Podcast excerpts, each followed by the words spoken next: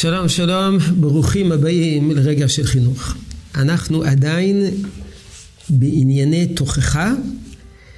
אה, אנחנו פותחים את השבוע השלישי העוסק בתוכחה ובביקורת, ונשתדל במהלך השבוע הקרוב לסיים ולהשלים את הנושא. אנחנו התחלנו בשבוע שעבר לעסוק בכללים ובעצות מעשיות כיצד מוכיחים וכיצד אין מוכיחים. ופתחנו בסור מרע. הזכרנו כבר שני דברים. אה, הדבר הראשון, לא להשמיע דבר שאינו נשמע, והדבר השני, שלא לפגוע באימון העצמי של הילד ושל הנער. והדבר השלישי, אה, לצמצם את מספר התוכחות. לא להשמיע אין סוף תוכחות. המינון מאוד מאוד משמעותי. יש, אמר על זה, מה ששנוא עליך, אל תעשה לחברך. אתה לא אוהב שיוכיחו אותך פעם אחר פעם, אז מה שאתה לא אוהב, אל תעשה, לא לחברך ולא לבניך. את הכלל הזה חז"ל למדו אה, מהפרשה. פרשה שקראנו רק לאחרונה, פרשת ויחי.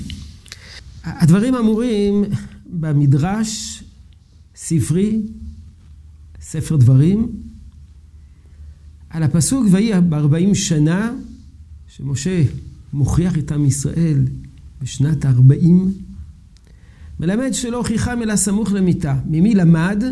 מיעקב. שלא הוכיח את בניו אלא סמוך למיתה, שנאמר ויקרא יעקב אל בניו ויאמר יאספו ואגיד עליכם את אשר יקרא באחרית, אשר יקרא איתם באחרית הימים, ראובן בכורי.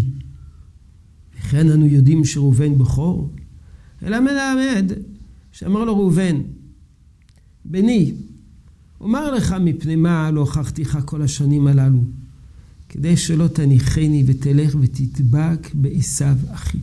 יש תמיד חשש שכתוצאה מהתוכחה הבן יעזוב, הבן ינטוש.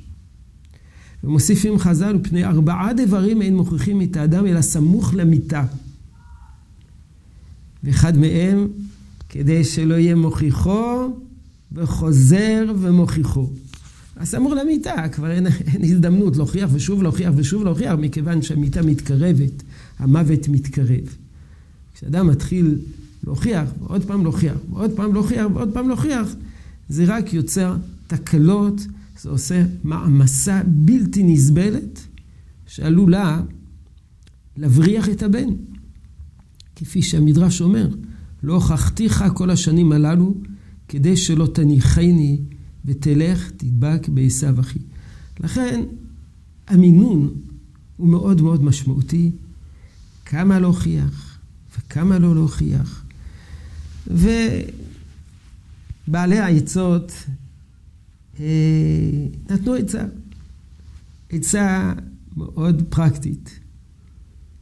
אה, על חצי מהביקורת תוותר מראש,